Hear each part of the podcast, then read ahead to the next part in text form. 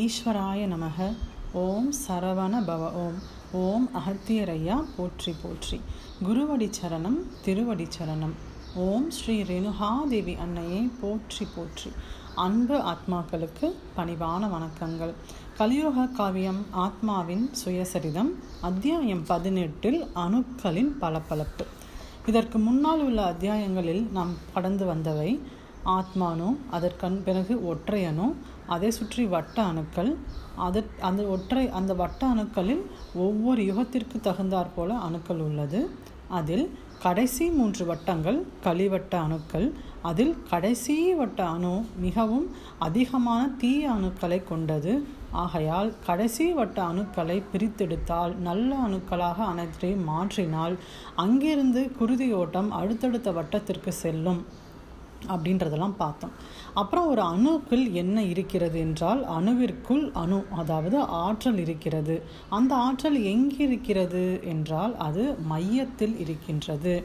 இது வரைக்கும் பார்த்துருக்கோம். அப்போ அந்த ஆற்றல் என்ன அப்படின்னா அது ஒரு ரசாயன அல்லது வேதிப்பொருள் அப்படின்னும் பார்த்தோம். அது நிறமற்றது.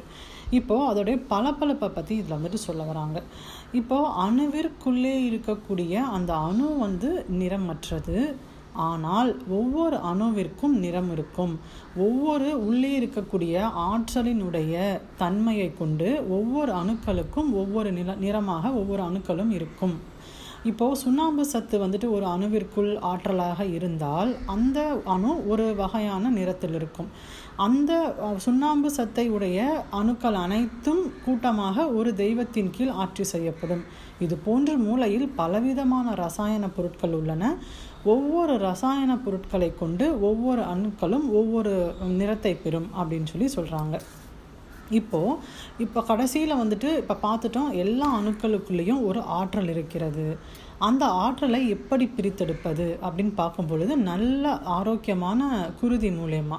அந்த ஆரோக்கியமான குருதி வந்து நம்முடைய சா சாப்பிடும் உணவின் மூலமாக செல்கிறது அப்படின்னு சொல்லி பார்த்தோம். சாத்மீகமான உணவு சாப்பிடும் பொழுது ஆரோக்கியமான குருதி வந்துட்டு மேலேறி சிரசின் வட்டங்களுக்கு சென்று அணுக்களை பிரித்தெடுக்கும். ஆரோக்கியமான உணவுன்னு வரும்போது காய்கறிகள் கனி வகைகள் பிறகு சுத்தமாக சமைப்பது நல்ல எண்ணங்களுடன் சமைப்பது பிறகு பிரார்த்தனை செய்து சமைப்பது போன்றவைகளை பார்த்தோம். இதில் இன்னொரு தகவல் சொல்லப்பட்டிருக்கிறது வாழை இலை கொண்டு சாப்பிட வேண்டும் என்று. அதாவது உணவை பரிமாறுவது வந்து வாழை இலையில் பரிமாறினால் அந்த உணவில் உள்ள நமக்கே தெரியாத சில தீயவைகள் இருக்குமானால் வாழை இலை அது அனைத்தையும் உறிஞ்சும் தன்மை கொண்டது.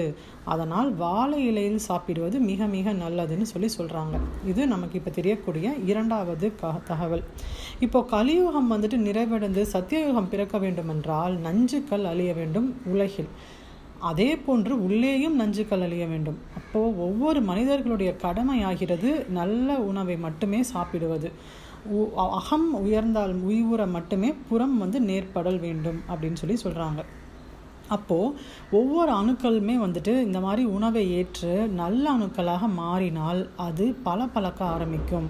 உள்ளே இருக்கக்கூடிய அணுக்கள் பளபளப்பு அதிகமானால் பளபளத்தால் வெளியே இருக்கக்கூடிய உடலும் முகமும் பளபளக்கும். ஒரு முகத்தில் பொலிவும் அழகும் அதிகரிக்கும் அப்படின்னு சொல்லி சொல்கிறாங்க இப்போ நம் சித்தர்கள் ரிஷிகள் அவர்களையெல்லாம் பார்க்கும் பொழுது அவர்கள் முகத்தில் ஒரு தேஜஸ் ஒரு பிரகாசம் தெரியும் அப்படின்னு சொல்லி நம்ம நிறைய பேர் சொல்லி கேள்விப்பட்டிருக்கோம். நாமளுமே அதை பார்த்துருப்போம். அதற்கு காரணம் வந்து அவர்களுடைய வட்ட அணுக்கள் வந்துட்டு மிக நல்ல அணுக்களாக இருக்கிறது அப்படின்னு.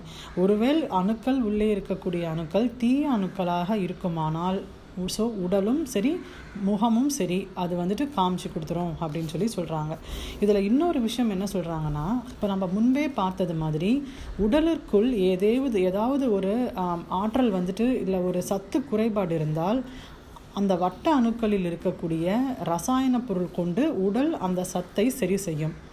அதுவும் நல்ல அணுக்கள் மட்டுமே ஆற்றலை பிரித்தெடுத்து உடலிற்கு கொடுக்கும். தீய அணுக்கள் வந்து அதை சிறைப்பட்டு சிறைப்படுத்தி வைத்திருப்பதனால் அங்கே மேலே இருக்கக்கூடிய சத்து வந்து கீழே வந்து இறங்கி வராது. இப்போ ஒரு மனிதர்களுக்கு தீய எண்ணங்கள் நிறையா இருக்குது அப்படின்னு நம்ம பார்க்குறோம் அப்படின்னா கோபம் அதிகமாக படுறாங்க அப்படின்னா அவர்களுக்கு உடம்பில் ஏதேனும் ஒரு சத்து குறைபாடு உள்ளது என்று அர்த்தம் அப்படிங்கிறாங்க. அதுவே போன்று பயம் ரொம்ப பயப்படுறவங்க ரொம்ப பொறாமை குணம் இருப்பவர்கள் காழ்ப்புணர்ச்சி இருப்பவர்கள் இது போன்று ஒவ்வொரு தீய எண்ணங்களுமே ஒரு மனிதர்களுக்கு ஏன் வருகிறது என்றால் அவர்களுடைய உடம்பில் ஏதோ ஒரு சத்து குறைபாடு உள்ளது. ஏன் சத்து குறைபாடு உள்ளதென்றால் அது அவர்கள் மூளையில் உள்ள அணுக்கள் தீய அணுக்களாக உள்ளன. ஏன் அணுக்கள் தீயவையாக மாறின என்றால் அவர்களுடைய உணவு பழக்க வழக்கம் சரியில்லாதது இதற்கு காரணம். அப்போது ஒரு மனிதன் வந்து ஒரு உணவை எடுத்துக்கிறது அது உள்ளே சென்று வெளியே சென்று உள்ளே சென்று மூளைக்கு அது சென்று திருப்பி அது ஒரு எண்ணமாக மாறி திருப்பி அது வெளியே பிரதிபலிக்குது. ஸோ இந்த மாதிரி ஒரு சைக்கிள் மாதிரி வந்துட்டு இந்த ஒரு நல்ல ஆற்றல் வந்து பாஸ் ஆகுது அப்படிங்கிற மாதிரி சொல்கிறாங்க அதே அதனால் ஒருவனுக்கு ஒரு நோய் ஏற்பட்டுள்ளது என்றால் உடலில் உள்ள அணுக்களுக்கு தேவையான சத்து உள்மூளை அணுக்களிலிருந்து வெளிப்படவில்லை என்றே பொருள்படும். ஆக நாம் நல்ல உணவு வகைகளை எடுத்துக்கொள்ளும் பொழுது உடலே அதற்கு உண்டான உடலிற்கு உண்டான உடலிற்கு தேவையான சத்துக்களை நம்முடைய மூளையில் உள்ள அணுக்களே அதற்கு அளித்து உடம்பை சீர் செய்து கொள்ளும். உடம்பை இதுபோல் நாம் சீராக வைத்திருந்தால் மட்டுமே ஒருவருக்கு காயகற்ப உடல் சித்தியாகும். காயகல்ப உடல் பெறுபவரே ஆத்மானுவை தரிசிக்கவும் முடியும் கடவுளாக மாறவும் முடியும்.